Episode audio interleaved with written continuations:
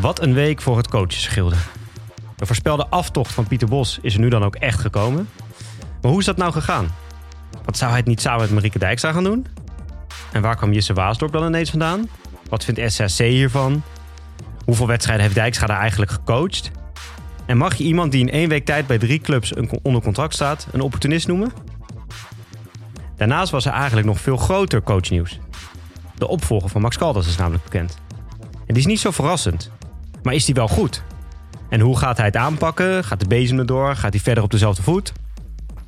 Daarnaast kijken we ook nog even terug op wie het beste de politieke voorkeur van Hockey Nederland heeft voorspeld. En heeft Bengt een nieuwe rubriek. Een bomvolle show, dus we gaan snel beginnen met de lange corner. Ja, we zijn er weer. En we komen weer... Jap, we zitten echt bij dag en nacht echt in de sweet spot. Want we zitten dus direct na Gwen van Poorten. Ja. Die ik niet knap vind. Maar voor de rest zitten we wel in de sweet spot hier. Zeker. Maar we moeten ons ook zorgen maken. Ja. We moeten het even hebben over de CAO van Volkert Koelhoorn. Want wij spraken Volkert net. En zoals de vaste luisteraars bij ons wel echt weten... is dat Volkert had een rubriek... die heeft ongeveer 2 afleveringen geduurd. Ja. En toen heeft hij niet meer ingebeld bij ons met een vraag. En de reden daarvoor is dat Volkert Koelhoorn overloopt in het werk. Op 32 uur basis, denk ik. Dus we moeten ons hard gaan maken voor de CEO van Volkert Koelhoorn. Want dit kan niet meer. Dus 40 uur werkweek voor Volkie. Staken totdat hij een beter contract heeft? Staken. Oké. Ik weet wel, moet je ook een beetje rellen. Hè? Ja, dat is waar. Gewoon staken. Iets aan de kaak stellen is niet genoeg. Boven zit iedereen. Hè? We kunnen ook gewoon naar boven lopen. En alle bureaus... Weet je, een beetje à la Pieter Omtzigt. Even gewoon met gestrekt been erin. Zo, daar ben ik moe van Pieter Omtzigt. Ja, wat ik zei net tegen jou, die is... ik denk dat hij voor de zomer niet meer bij het CDA zit. Die gaat zijn eigen partij, zijn eigen dingen op. En die denkt allemaal dat iedereen echt op hem heeft gestemd. Er hebben natuurlijk heel veel mensen op hem gestemd. Maar ook omdat hij bij het CDA zit. Als hij nu in zijn eentje gaat, dan krijgt hij nog niet eens de helft van die stemmen, denk ik. Ja. En dan wordt het een soort van Koppenjan Ferrier verhaal. Hoor je over. Een beetje Marieke Dijkstra verhaal. Maar daar komen we zo meteen op. Ja. Want jij hebt natuurlijk... Koude... Kletsers. Even om alvast een beetje in te haken op de coaches pakken. Ja. Van de politieke voorkeur. We hebben een aantal mensen gepost. Zoals we hadden toegezegd. Hey, dit werkt echt, hè? Zo'n rubriek onderaan je ding van wat heb je toegezegd in de uitzending. Ja. Ik wist precies, oké, dit moet ik doen voor deze week. Dit, dat gaat goed. Nee, alleen even, het is een gelijkspel geworden. Daar kunnen we nu al knappen. Toch? Ja, oké, maar we komen straks nog even op de iets meer details terug. Maar het is een gelijkspel geworden. Oké. Nou. Wat wel jammer is. Nou, dan moeten we allebei een... Wat dat ook weer is? Kletsje? Koude kletser. Oh ja. Maar jij heeft gewoon koude kletsers. Maar dan doen we dat. Mag jij volgende keer. Dan hebben we dat is ook waar. Eerlijk verdeeld. Nou ja, het is natuurlijk rete lekker weer vandaag. Tenminste, dat dacht dat wij opnemen. Mensen willen het morgen luisteren. Dan is het weer... Woensdag 31 maart is het... Ouderwets Hollands. Als je dit over 10 jaar luistert, het is 33 graden geweest. Dat is het over 10 jaar best wel koud. Ja, dat is over 10 jaar... Denken ze, arme mensen. Ja. Wat heb jij meegenomen? Nou ja, ik kan op zo'n mooie zonnige dag natuurlijk eigenlijk alleen maar een fris biertje meenemen. Dus ik heb 2 verschillende meegenomen. Waarvan ik er eentje ken, maar eentje nog niet ken... maar wel al lang op mijn lijstje had staan om eens een keer te drinken. Dus, of nee, ik zeg het verkeerd. Ik kende ze allebei nog niet. Maar ik had ze allebei wel eens op mijn lijstje staan. De eerste is deze. Van Brouwerij het Ei. Een bier. Hij is van de water... Ja, ik weet dus niet... Ik kan namelijk... Ik denk, daarom zei ik het net ook verkeerd. Het kan best zijn dat ik... Ik ben best wel bij de waterkant geweest. Dat ik het daar al wel gedronken heb. Maar dat weet ik dus niet 100% zeker. Een bierie. Vroeger toen wij nog met elkaar coachten, Jap... En wij deden na afloop een pilsie op de club, een koude klets eigenlijk. Dan noemden wij dat altijd een biri-biri. Yes. Weet je dat nog? Ja, dat weet je. En dat je dan op woensdagmiddag echt kogelam naar huis fietste om half... Dat was 10 kilo geleden of zo, ja. Toen was 4 keer in de week ging zuipen op de club. Ja, zo. Nee, die tijd is gelukkig voorbij. Maar wel lekker... dat was toch goud, man? Nee, tuurlijk. Het was toen goud, maar nu is het ook... op een gegeven moment is dat ook... Hey. Wel een lekkere biri. Dit mag toch zo? Want we hebben nog niet aangezet. Zeker weten. Kijk. Vind jij dat wij één bubbel zijn trouwens? Nee, wij zijn geen bubbel. We zien elkaar 1 keer in de 2 weken. Dan ben je niet echt een bubbel. Okay. Maar... Ik heb gewoon heel veel bubbels opgebouwd. Nee, maar over bubbels gesproken. Ja, hè? Want ik hoorde... Wat is er? Ik heb gezondigd. Wat dan? Nou ja, je weet natuurlijk dat ik... De grootste coronamoraalridder van Nederland. Ik zit er niet met een wappie in de uitzending. Nee, zeker niet. Okay. Nee, maar ik had wel... ik hou me overal heel netjes aan. Ik heb het op zich, wat hebben we vaak over gehad, ook best makkelijk. Omdat ik nog gewoon aan mijn werk toe mag en daar mensen mag zien. Ja. Maar afgelopen weekend ben ik met een aantal vrienden...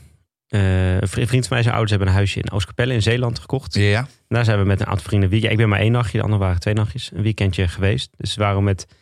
meer dan 1 iemand. Erg, ja, het was sowieso niemand. Het is echt zijn huisje, zeg maar. Ze waren met z'n 5 zaten we daar. Ja, maar wacht eens. Ik hier echt elke dag. Ja. Oh nee, wacht. Ik hou me ook niet aan. Nee, ja, iedereen is menselijk, toch? Daarom, weet je. En het was ook... en niemand had de klachten. En tot nu toe gaat het ook allemaal goed. Maar weet je, ik zei het laatst tegen Elise en mijn vrouw van... Jeetje, ik kan me gewoon niet meer herinneren dat ik voor het laatst echt iets leuks heb gedaan of zo. Weet je, gewoon iets spontaans, iets leuks. En ik had gewoon... Ik heb mijn vrienden af en toe wel gezien. En wij zijn gewoon niet zo heel erg van het dan in het park met elkaar afspreken en dan een rondje gaan lopen, weet ik wat of zo. Dus heel af en toe zie je eens 1 iemand en af en toe eens een beetje videobellen of zo. Maar dus om gewoon weer met 4 vrienden een avondje bij elkaar te zitten. Gewoon lekker wat pilsjes te drinken. Een beetje het oude hoeren. Verder ook helemaal niks bijzonders, niks raars gedaan. Weet je, iedereen kwam gewoon naar werk daarheen. En aan het eind van de middag spraken we er af. En... gewoon lekker even, wat ik zei, gewoon tot 1 uur of 2 gezeten en gewoon pilsjes gedronken. Gewoon slap geluld. Oh, ja. Dat was zo lang geleden en dat voelde zo fijn om dat weer eens te kunnen doen. Dat ik ook gewoon heel blij ben dat ik het gewoon een keer gedaan heb. Want het is gewoon ook voor een mens niet uit te houden om je continu zo strak aan die regels te houden. Maar ja, wel gezondigd dus. Maar ik ben er heel blij mee dat ik het gedaan heb. Want het was echt onwijs gezellig. Maar en ik had het ook echt even op 1,5 meter? Of heb jij stiekem geknuffeld? Want mannen knuffelen nadat ze 10 pils op. Nee, we hebben niet geknuffeld. Maar ja, als je in zo'n huisje zit ben je ook niet continu op 1,5 meter natuurlijk. Ja. Maar nee, dus dat is volgens mij allemaal goed gegaan. Maar het was wel echt... het was bizar dat je dit... Dat zo raar... Ik ging me echt aan de hele week op verheugen, zeg maar. Oh ja, vrijdag ga ik weer... Terwijl het eigenlijk best wel triest is. Ja. Met volwassen mannen in een huisje gaan pilsen. Ja, dat is eigenlijk helemaal niet zo bijzonder. Als je alles wegsnijdt uit het verhaal, dan is het best wel triest. Het was ook helemaal niet toen we in Zeeland zaten bij het strand. Dat is natuurlijk helemaal geen mooi weer of weet ik het wat of zo. Ik ben iets eerder overdag gaan nog wel even op het strand. Want Domburg ligt daarnaast. Daar ben ik vroeger als kind heel veel geweest. Ik ook. Om daar nog even naartoe te gaan. Piratenmuseum. Is dat in Domburg? Nee, volgens mij niet. Maar niet. En nog even een stukje op het strand te lopen. Maar het was wel gewoon zonnig, maar verder niet echt mooi weer. Maar gewoon wat ik zei, het feit gewoon met een aantal vrienden gewoon een aantal uur kunnen zitten en pilsjes kunnen drinken, was gewoon echt, voelde zo fijn. Dus ik kan iedereen die er heel veel moeite mee heeft, en gaat het zeker niet elke week en weet ik het allemaal, en niet met een grote groep, maar gewoon met 3-4 mensen, gewoon 1 keertje even, zeker als je een beetje weggaat naar zo'n huisje op zo'n park. Weet je, doe dat nou maar gewoon een keer. Want dat kan je, als je echt even moeilijk zit, kan dat je er echt doorheen slepen. Zo. En dan kun je beter dit 1 keer doen dan dat je na het helemaal doorslaat en een van de wappie wordt. Omdat je het gewoon niet meer trekt, al die maatregelen. Want ja, we moeten echt nog wel even 2-3 maandjes hier even door volhouden. Nou, het grappige is, ik kreeg deze week een appje van mijn team. Ga je volgend jaar door wel of niet? En dat is natuurlijk bijna de periode dat je moet in- en uitschrijven. Ja. Maar ik weet wel echt dat heel veel mensen bij mij zich uit gaan schuiven. Vind ik echt jammer. Ja. Ja, maar dus dan, ja, maar dan heb ik dus omdat ze geen vertrouwen dat volgend jaar weer een normaal seizoen wordt. Nou, en ook omdat heel veel mensen gewoon in heel Nederland, vooral de senioren, zijn echt teleurgesteld in clubs. Ja.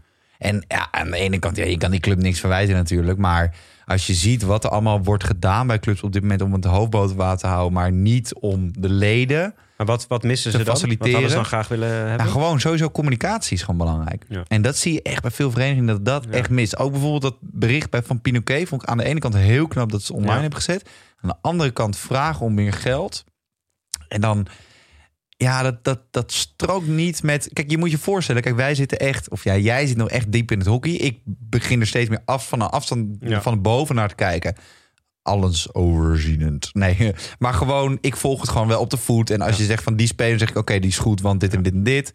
En ik zal heus wel, als ik nu een training moet geven, dat niemand aan me merkt dat ik al 3 jaar niks meer mee doe, of 2 jaar. Alleen je moet je voorstellen dat iemand die 60 uur per week werkt, bijvoorbeeld als advocaat, en gewoon zich helemaal de pleuris werkt, en dan die denkt nog steeds dat Teun de Nooijer de midden is van Nederland zelf al. Ja, ja, ja. En met die mensen heb je ook te dealen. En het grappige is, ik denk dat hockey een van de meest amateuristische sporten is, waarmee de kleinste toplaag wordt gefaciliteerd. Ja. Dus bijvoorbeeld voetbal heeft een hele grote professionele toplaag en een hele grote breedte laag. Dus je hebt een soort verhouding van, is anders. Ja. Ja, dus je hebt een soort van zandloper achter iets. Dus zo. Ja. Hè, dus driehoek naar boven, driehoek naar beneden. Maar bij hockey is het echt een piramide. Ja. En het grootste deel waar de omzet vandaan komt van verenigingen... is de breedte. Die komt bij de breedte vandaan. Alleen daar wordt het minst voor gedaan. En normaal zie je dat niet zo op een vereniging. Want dan is er een TD en er is een jeugddagje... en er is een snoepdagje hier of een speeldag of wat dan ook. En dan is er iedereen... dames 1 komt de kliniek geven, iedereen weer blij. Ja. Dat zijn net namelijk altijd die momenten dat je als vereniging denkt... hoe ze worden ontevreden en dan hup, schiet weer omhoog. Ja. En dan zegt iedereen, oh, mooi clubje. Ja, en nu is dat echt... Nu wat is dat daar wel grappig aan vind. Hè? Want ik snap het goed hoor. En ik denk als ik zelf senior was geweest... dan zou ik ook wel even nadenken. Weet je, ook überhaupt... Stel je kan volgend jaar is er wel competitie. Hè? Dus je kan het weer trainen en competitie spelen. Maar je kan niet na afloop een biertje blijven drinken. Of is het dan als je in herenacht zit nog leuk? Zeg maar? Je doet het ook minstens voor de helft voor dat biertje volgens mij. Ja, 80%. Maar ik vind twee dingen vind ik wel grappig. Eén wat jij ook net zegt. Maar dat is een hele uitgebreide discussie die bij heel veel clubs... bijna elke club in Nederland denk ik gevoerd wordt. Maar dat is die brede topdiscussie. Waarbij ik wel vind dat wat jij net zegt iets te kort door de bocht is. Omdat mensen ook wel eens gewoon een tophockeybegroting denken... oh, dat komt allemaal van de breedte. Maar dat er best wel veel sponsorgelden, sponsoren echt puur alleen voor top zijn. Die ook helemaal niet geïnteresseerd zijn om de breedte bijvoorbeeld te sponsoren. Dus dat is niet helemaal eerlijk altijd. Maar het is zeker waar dat je zonder breedte ook geen top kan krijgen op een club. Maar wat ik vooral grappig vind, dat merk ik nu ook wel op Cartouche... is dat wat je bij ons merkt en voor mijn gevoel bij clubs om ons heen... is dat bij jeugdafdeling is het vaak best wel strak geregeld. Dan. Best wel, er zijn allemaal commissies en de communicatie strak. Omdat daar gewoon nog ook heel veel geregeld moet worden voor die kinderen. Omdat ze natuurlijk dat zelf nog niet kunnen doen. En allemaal belangen en top en selectie en breedte en weet ik het allemaal. Noem het allemaal op. Ja. En bij de senioren is het vaak heel erg, en dat weet ik ook van Hurley... en dat is vaak heel erg juist de seniorencommissie en bestuur senioren... is vaak heel erg op afstand. Waarom? Omdat die senioren ook helemaal geen zin hebben... in iemand die van alles voor hun gaat... Ze willen gewoon weten, oké, dan kunnen we trainen en... That's it. En ze willen helemaal niet dat er iemand is die zegt... oh ja, die week mag je niet trainen, want het is vakantie. Weet je, zij willen gewoon hun eigen plan trekken. Een bak met ballen, een bak met pionnen, hessies. En maar waar moet je het trainen? Het grappige is dus, hetgene wat ze normaal niet willen... is eigenlijk wat ze nu wel een soort van nodig hebben. Want je merkt ook met die trainingen, bijvoorbeeld met dat goed organiseren... in tweetallen, in viertallen. Dat krijgen heel veel teams gewoon niet voor elkaar... En daar hebben ze eigenlijk sturing in nodig. Terwijl dat is precies die sturing die ze normaal helemaal niet willen. Want ze zeggen, ik ben volwassen, we willen ons eigen plan trekken. Wij bepalen zelf wel hoe we trainen. En als je ziet bijvoorbeeld bij mijn team, bij Heren 8... hoe goed dat eigenlijk gemanaged wordt, dat is beter dan een menig jeugdteam. Want er zijn altijd genoeg auto's. We hebben 2 keer per jaar, 3 keer per jaar... een soort van sociaal iets. Dus echt met de groep. Ja. We hebben TD's, er is een bierpot, wordt gestort. Omdat je allemaal volwassen bent. Precies, en normaal is dat perfect. Alleen nu... Ik snap hun vraag wel van misschien meer communicatie, meer vanuit de club. Maar de club is daar helemaal niet op ingericht om dat te doen. Omdat dat normaal ook daar helemaal geen sprake van is. Nee. En bij de jeugd wordt altijd al veel geregeld. Alleen nu gaan we andere dingen regelen. Het kost allemaal wel wat extra werk en energie. Maar daar is het veel meer daarop ingericht, zeg maar. Dus is dat makkelijker om te doen. En ja, de senioren, die zijn, daar is het ook bij bijna elke club... mogen die het lekker zelf fixen met elkaar. En dat gaat ook altijd goed. Maar ja, nu is er dan eigenlijk ook niemand die dat dan even op kan pakken, zeg maar. Ah, en wat echt wel voor... waar we denk ik wel echt de boot missen als hockey gewoon... is dat contributieverhaal. Want kijk, gewoon heel globaal gezien... als je een vereniging bent... dan heb je als uitgangspunt niet het winstoogmerk... maar dan heb je dus om je leden te faciliteren... en de leden zijn het hoogste bestuursorgaan... of het hoogste besluitingsorgaan binnen vereniging... juridisch. De AOV, dus een AOV is alles beslissend. Als een AOV zegt nee, dan is het gewoon nee. Ja. Alleen vaak is dat gewoon een soort van hamertje tikken en alles wordt afgesloten. Er zijn wat grijze duiven. Precies, 20 man en een dode paard en dan is het afgetikt. Alleen, waar nu veel verenigingen dat in missen, of in de boot gaan missen vind ik, is in dat die mensen wel gewoon veel contributie betalen. En waarvan je vaak bij senioren denkt van... Oké, dit is deze mensen hebben een hoog uitgavenpatroon. Als hockey in Nederland zijn we hoog opgeleid over het algemeen. Ja. Iedereen verdient genoeg. Maar alsnog, bij Hurley betaal je €450 geloof ik. Ja. En dat zal in het land wel iets minder zijn. Want Hurley is over het algemeen een van de duurste clubs. Ja, de Bosch is zo duur. 500 misschien zelfs. Maar als je naar AMVJ van Amsterdam gaat, betaal je alweer €100 of zo. Nou, niet de helft, maar wel fors minder. Nou, oké, anyway. Maar dat is alsnog best wel... een fix bedrag, hè? Want €500 contributie, even loonstroke-wise, is dat, weet ik veel, €750, €800 bruto. Ja. Nou ja, dat is niet lachen als dat weg wordt geschreven. En je hebt er echt letterlijk niks aan, hè? Dus het letterlijk €500 in de fik steken en that's it. Ja, dat is wel, daar missen echt veel verenigingen in de boot. Nou, en ik, wat jij zegt, ik denk dat dat veel... Omdat nu de periode komt van dat opzeggen en het nu nog steeds niet echt kan. En gelukkig nu voor onder de 27 dan wel weer normaal. En daarboven in viertallen, maar dat doen ook lang niet alle teams. Dus het is... Ja. Het is wel belangrijk voor clubs, inderdaad, voor hun voorbestaan... om daar toch proberen die mensen te activeren en dingen aan te bieden. En dat is, merk ik ook bij ons, dat is onwijs lastig. En het is ook niet mijn pakje aan, weet je. Ik ben van de jeugd, dus ik bemoei me daar verder ook niet mee. Maar je ziet gewoon dat de structuur van de club daar gewoon niet op ingericht is. Omdat er normaal niet... Ja, er wordt misschien aan het eind van het jaar nog één keer een seniorentoernooi gedaan. Dat is dan twee mensen die dat organiseren, weet je. Maar dat is allemaal heel anders... En dat is allemaal heel veel relaxer. Bij de jeugd natuurlijk elk regeltje, elk dingetje doet... wordt er ook meteen door 100 mensen iets van gevonden, zeg maar. Ja. Maar ja, in deze situatie is het wel fijn dat er dan dus echt een soort organisatie is die dat op kan pakken. Nou ja, zullen we doorgaan naar de... Nou, ik wou net zeggen, we hebben een hele coachcarousel te verstreken.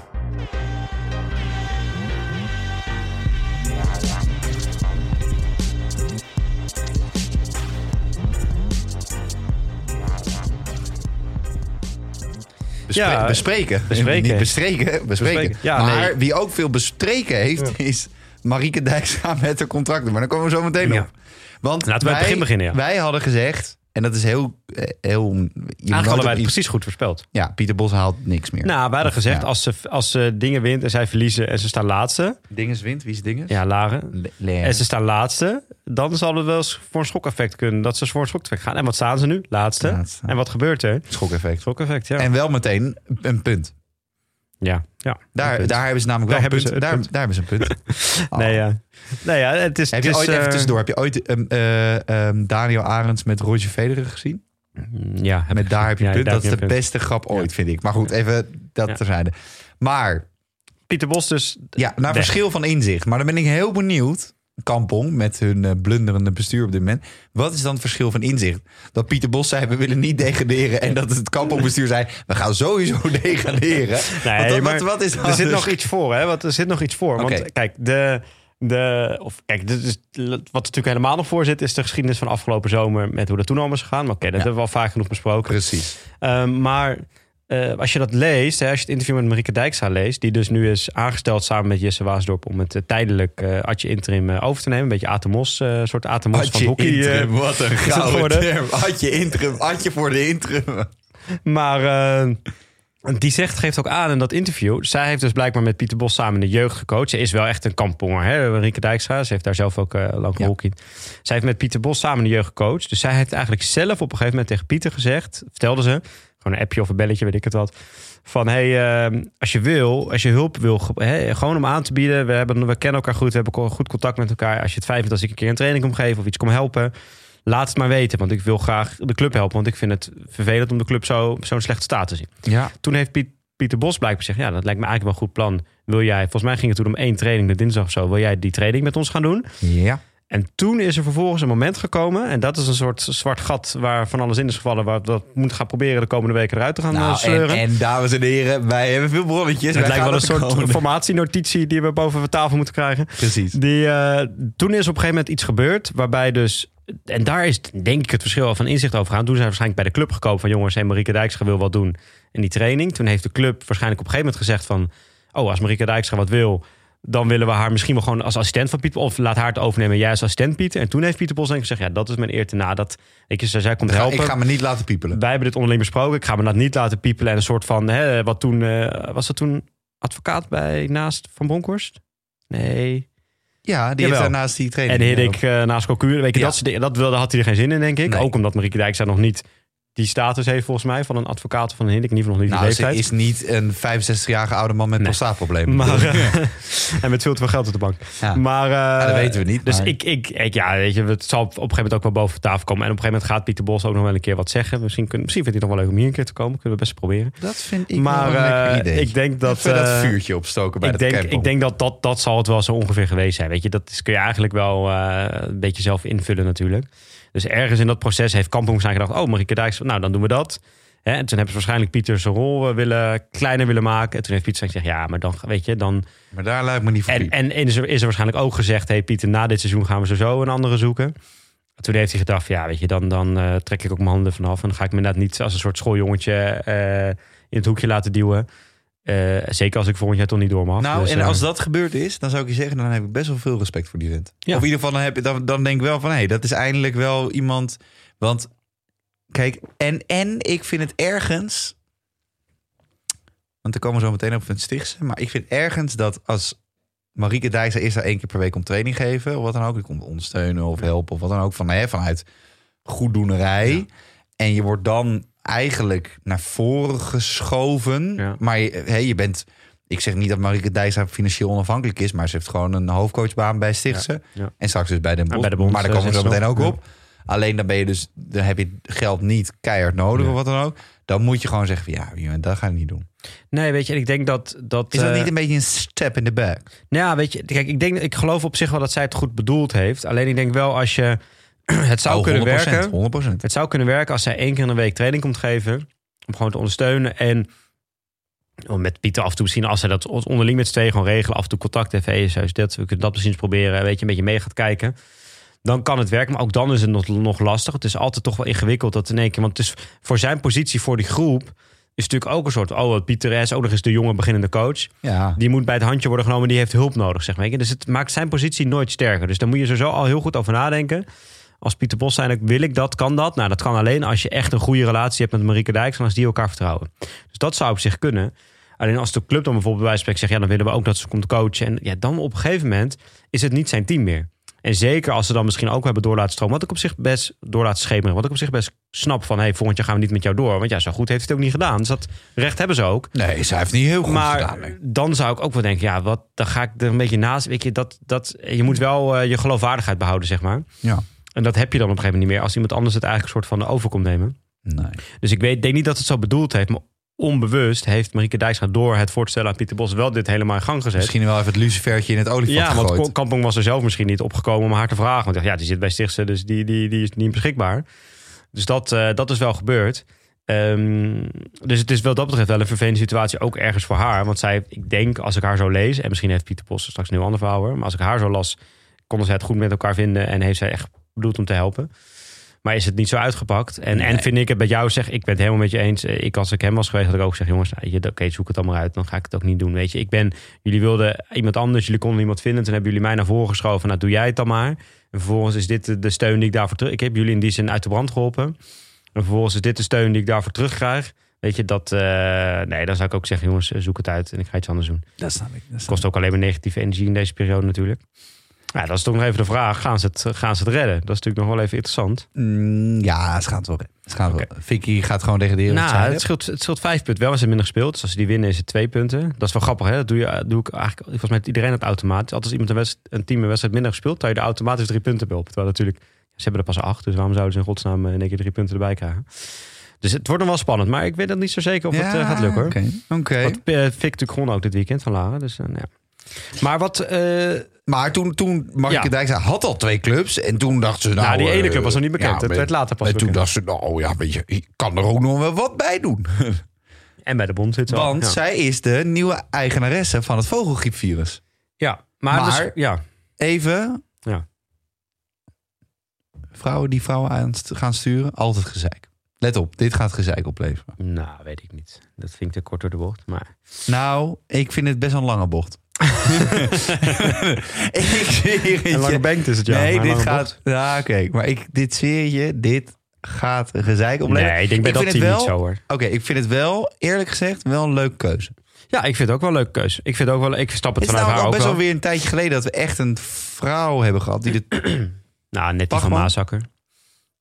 Ja, en net van... Ja, oké. Pieter Bachman, ja. Maar sorry, had Thomas nog bij HDM iets langer geleden. Ja, dat vind ik geen topclub. Maar ik snap het vanuit haar ook wel. Hè. Ze gaf ook aan, eigenlijk had ze eerst 9 gezegd. Ja, ik ben eigenlijk nog niet zo heel lang bij Stichtse. Maar ja, dit is voor haar natuurlijk een gouden kans. En het is ook, denk ik, een beetje... Als dit een paar jaar goed gaat, gaan ze haar daarna als bondscoach vragen. Misschien wel naar Ennen of zo, zeg maar. Dat is een beetje het traject waar ze precies nog eenmaal tussen... Nou, dan gaan we heel snel met haar... Ja, en dan zit er misschien nog wel even, hoor. Zit nog maar een paar jaar, denk ik. Maar in ieder geval, die wil denk ik nog wel 1 spelen hierna ook nog door. Dus ben je zo 4 jaar verder.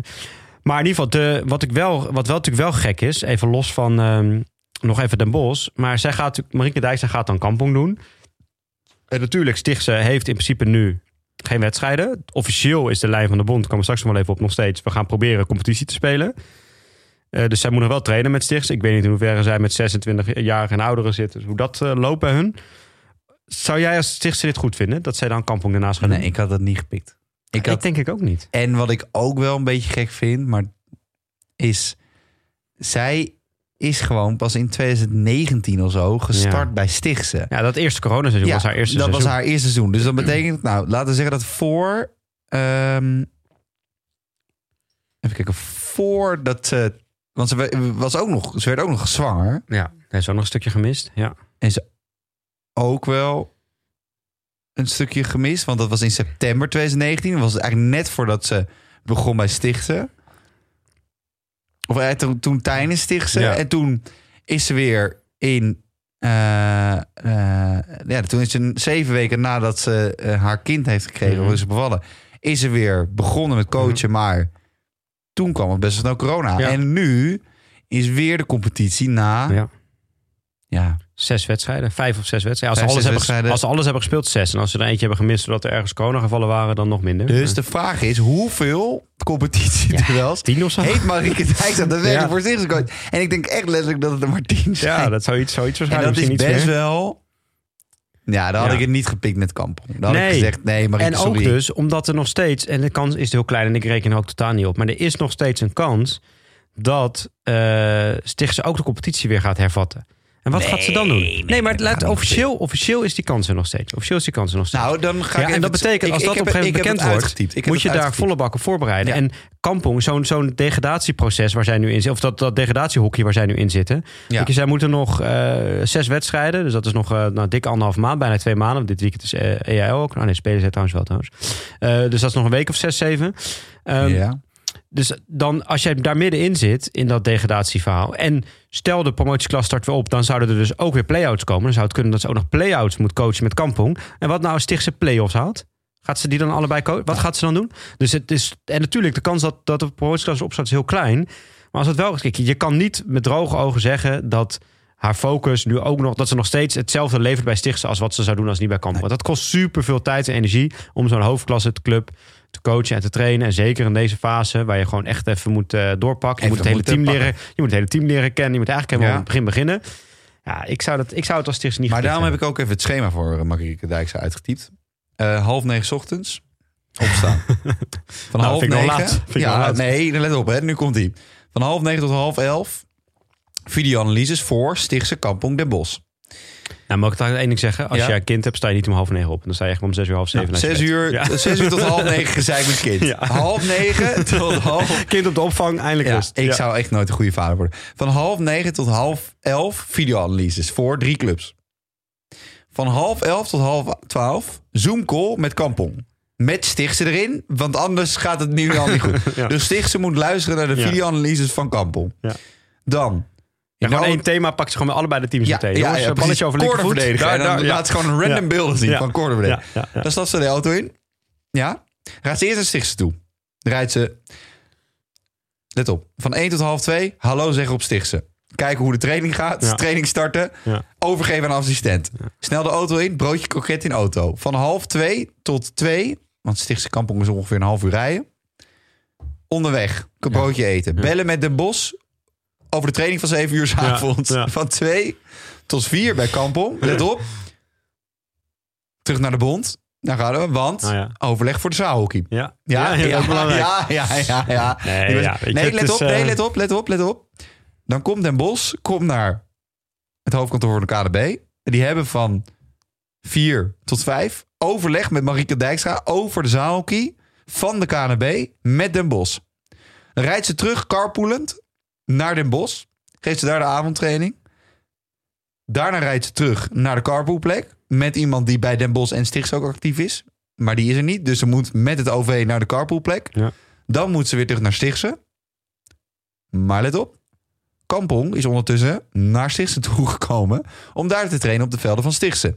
Dus ene veld Stichtse. Andere veld Kampong. Ja, Kampong is natuurlijk wel een centrale trainingslocatie ook voor de bond. Dus daar kunnen al die teams wel heen komen. Dus Stichtse kan ook nog naar Kampong. Er zit zelfs naar Kampong. De helft is er al voor het Nederlands elftal. Die kunnen gewoon blijven hangen. Het schema is nog flexibel. Ja. En dan kom je om 9:00 thuis. En zit je kind al 3 uur op de rest te wachten. Ja, maar als je kind erop blijft. Nee, ja, het is, ik normaal als ik... Kijk, dat Stichtse, en dat, ook dat vind ik al een beetje... Dat ze naar Den Bosch gaat na 2 van dit seizoenen. Oké, maar dan zou ik als Stichtse ook zeggen... Oké, weet je, dat is voor haar een unieke kans. Oké, weet je, Marieke gaat dat doen. We gaan iemand anders zoeken. Maar dit avontuur bij Kampong, ja, ik zou het als Stichtse denk niet... Maar het geeft denk ik ook wel aan dat ze bij Stichtse ook eigenlijk... de kans dat het seizoen nog wordt hervat voor de promotieklasse op 0% achter. Want anders doe je dit niet. Anders ga je dit nooit doen. Oké. Hey, laten we doorgaan. Want er was nog wel belangrijk coachnieuws. Ja, ik had ook nog even voor de vorm dat van bij Laren opgeschreven met die Serge Poel. Maar dat we eigenlijk hoeven daar volgens mij niet over te hebben. Dat was eigenlijk al een beetje zo. Hè, dus laten we die ook lekker weghalen. Wel belangrijk, of in ieder geval groot nieuws. Of ja, toch wel niet verrassend, maar wel groot nieuws. Jeroen Delmee gaat na de Spelen. Van, die als het goed is deze zomer nu dan nog wel echt gaan plaatsvinden.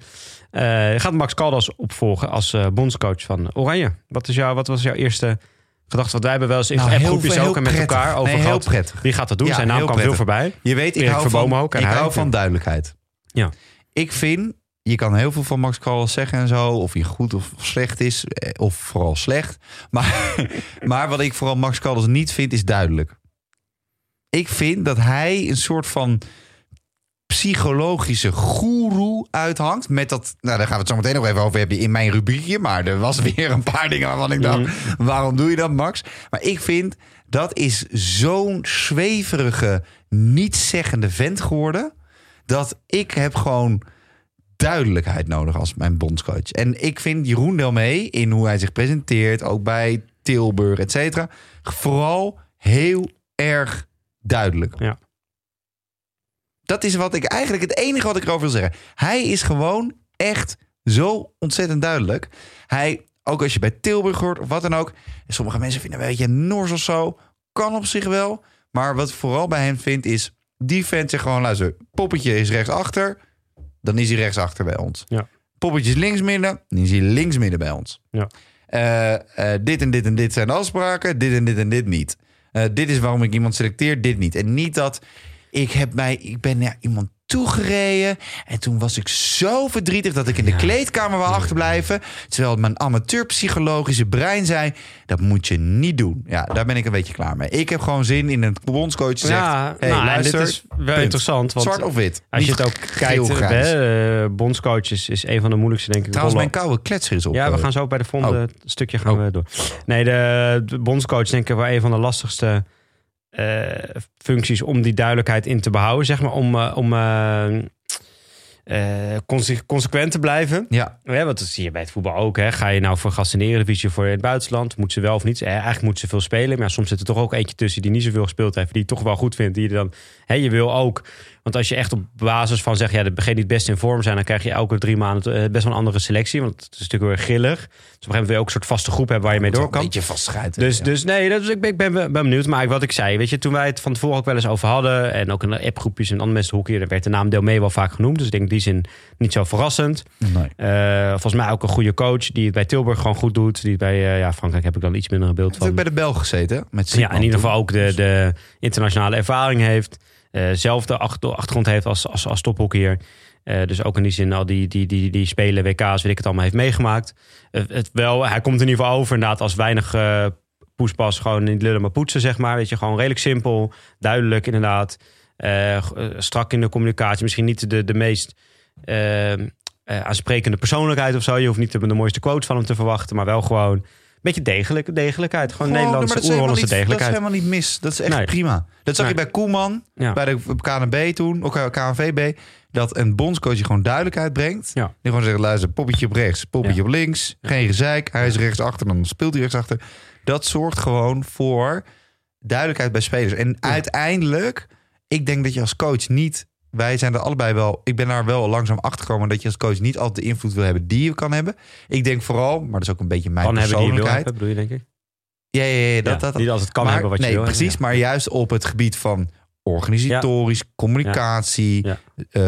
duidelijke grenzen stellen. Ja. Daar is Jeroen Delmee gewoon best een goede vent. Ja. En dat vind ik niet altijd eerlijk... maar geloof ik heeft hij wel 401 interlands gespeeld. Ja. En dat... 401? Ja. Okay. Ja. Nou, heel veel. Ik ga eens even kijken. We gaan eens even live factchecken. Maar gaan we tussendoor door. Live factchecken. Ja. 401. Nou. Zo. Hey, spot on. En dan gaan we nu, want... nog één ding. Ja, dat moet je nu zeggen.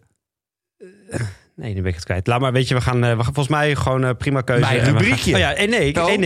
Wel één ding. Nou, hij had een interview natuurlijk meteen. Een soort openingsinterview op hockey.nl. En daar vond ik één ding een beetje jammer in. En dat hoop ik dat hij dat toch iets anders gaat doen. Hij gaf daarin aan, de titel van het ding is ook... Hè, de jonge spelers moeten meer op de deur... of nadrukkelijker op de deur kloppen. Ja. Daar gaf hij ook een aan. Weet je, we hebben nu best wel wat 30ers. Ik hoop niet dat die hele groep in één keer stopt. En ik vind ook dat die jonge gasten... Hè, die kunnen wel zeggen, die oude moeten eruit... en wij moeten een kans krijgen. Maar die moeten dan ook wat nadrukkelijk op de deur bonken. En ik hoop toch dat die wel... Hè, het betekent niet dat iedereen boven 30 automatisch uit moet. Ik bedoel, ik denk dat de campermannen zo best wel wat door kunnen. Maar... ik hoop wel dat hij een beetje de bezem er doorheen haalt... en toch wel zoiets heeft, oké, deze spelers zijn voorbij. We hebben dan nu 3 jaar, normaal 4. 3 jaar naar de volgende. Dat traject gaan we wel gewoon met een beetje een nieuwe, frisse, jonge groep in. En van een aantal jongens ga ik als coach wel gewoon afscheid nemen.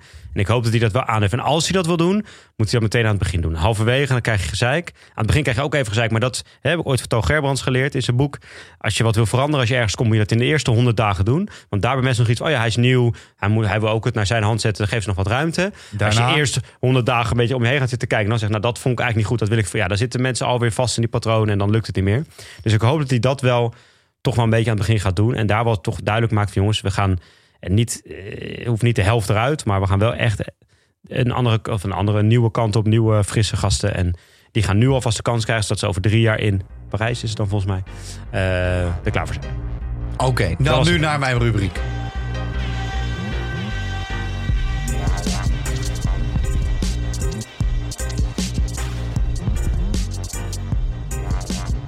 Je zit je eigenlijk al sinds het begin van de podcast... Even snel dat nieuwe koude kletsen nog. Al 2 jaar, 3 jaar...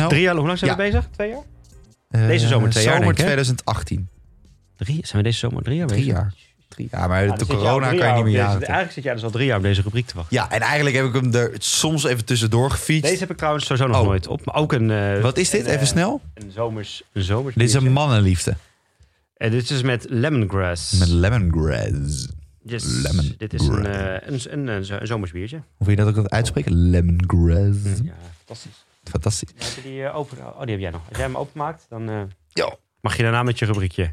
Ga ik rustig mijn biertje opdrinken terwijl jij je rubriekje... Ja. Hier ga ik me ook echt even lekker niet mee bemoeien met deze rubriek. Ik distancieer mij van deze rubriek. Ik heb wel meteen een goede afzet aangetrokken. Precies. Toch? Het woord is aan Bengt. Ja, nou, ik ben me dus al jaren druk over kleine details... als het gaat om stijl en mode. En gewoon vooral de coaches en sommige spelers waarvan ik denk, wat heeft die? Ik zag bijvoorbeeld, even om een klein voorbeeld te geven, Victoria. Rick, het gaat deze keer week niet over jou. Nee, Rick Matthijssen. Wees maar niet bang, het gaat niet over jou. Het gaat niet over jou. Bij Victoria, dames en heren, de aanvoerders had dubbele handschoenen aan op het veld.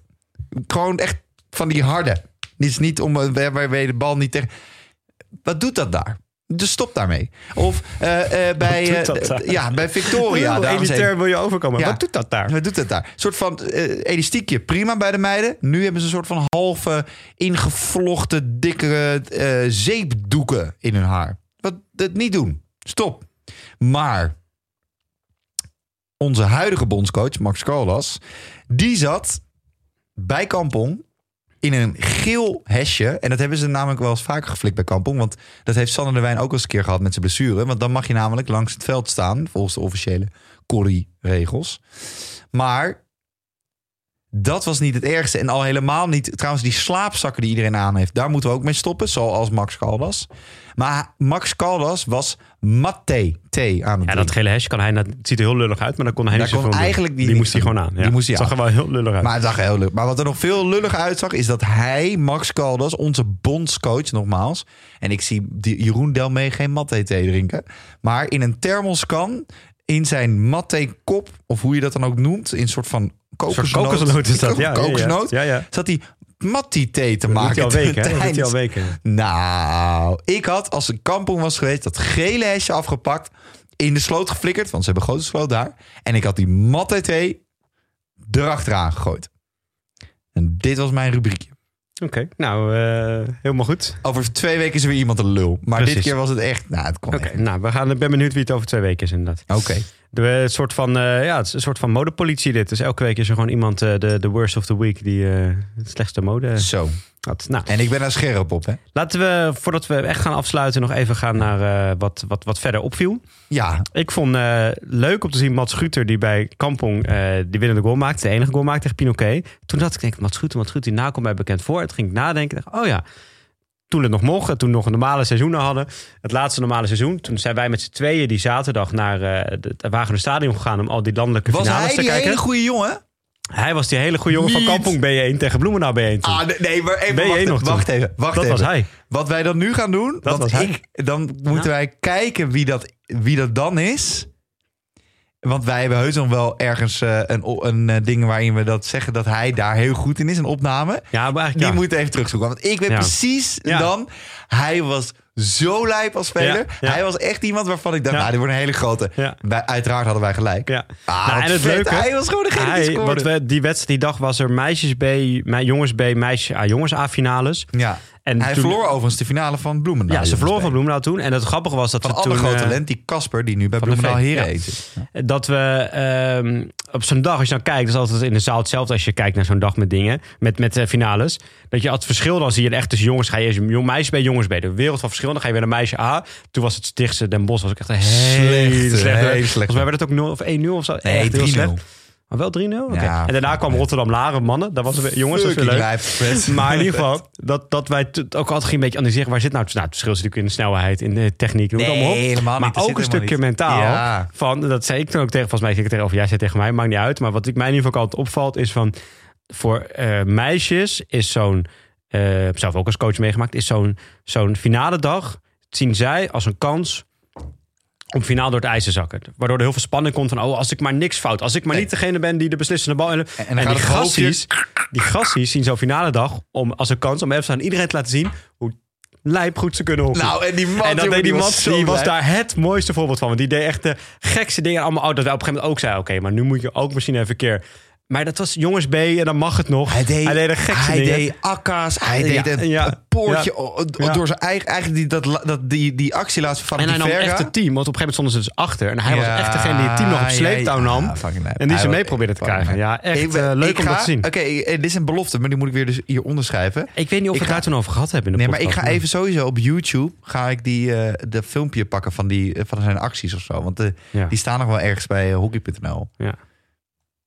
Op Insta gooien. Ga ik even op de afspraken toezeggen. Want die is zo lijp. Ja. Nee, dat vond ik leuk om te zien. Ja. Nou, echt leuk. Echt leuk. Wat ook nog leuk was, is dat ik heb de afgelopen weken... Want dat hadden we dus vanwege dat we mensen wat toezeggen in onze podcast.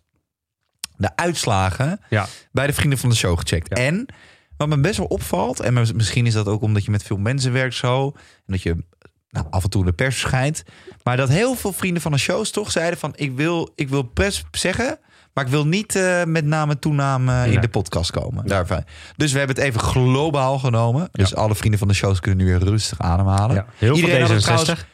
Iedereen had het trouwens wel gezien. Of gehoord. Dus iedereen wachtte al op mijn appje om het te checken. Maar inderdaad, bijna iedereen... Op twee Forum voor Democraties na. Gewoon dat we er gewoon in de ring gooien. Kijk wat er wordt. En één PVV. Nee. Bijna allemaal. Echt bijna allemaal. Ja. D66. Vind ik toch heel leuk. Ja. Toch door mij. Ik heb er nu alweer spijt van trouwens. Maar... Echt? Nou, maar even serieus. Ja, maar dat is politiek. Eerst, nee. die Kaag die gaat zeggen die avondklok moet eruit. Wat ik nergens op sloeg. Volgens die Ollongren met alle gestuntel. Nou, het is maar nog niet echt een hele goede beurt, D66. Nou, kijk, ik vond Ollongren, als ik daar nog één iets over mag zeggen.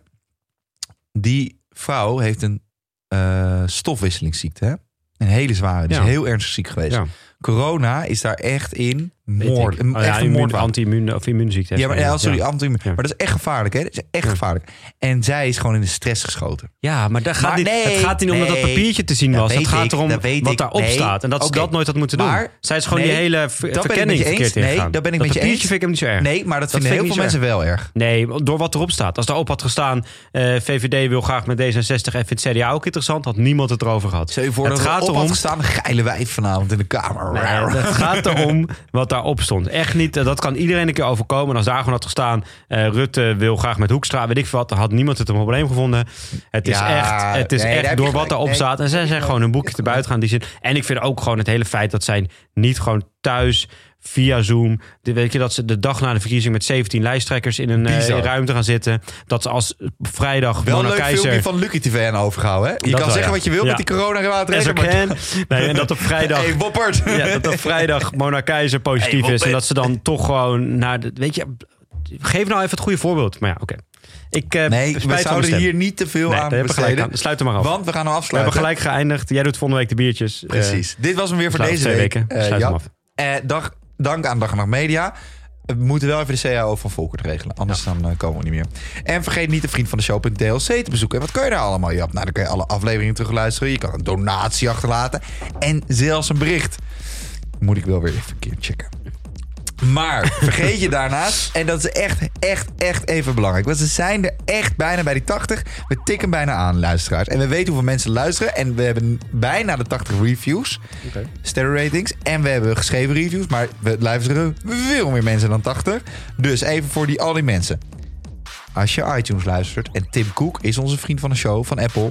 CEO luistert om de week.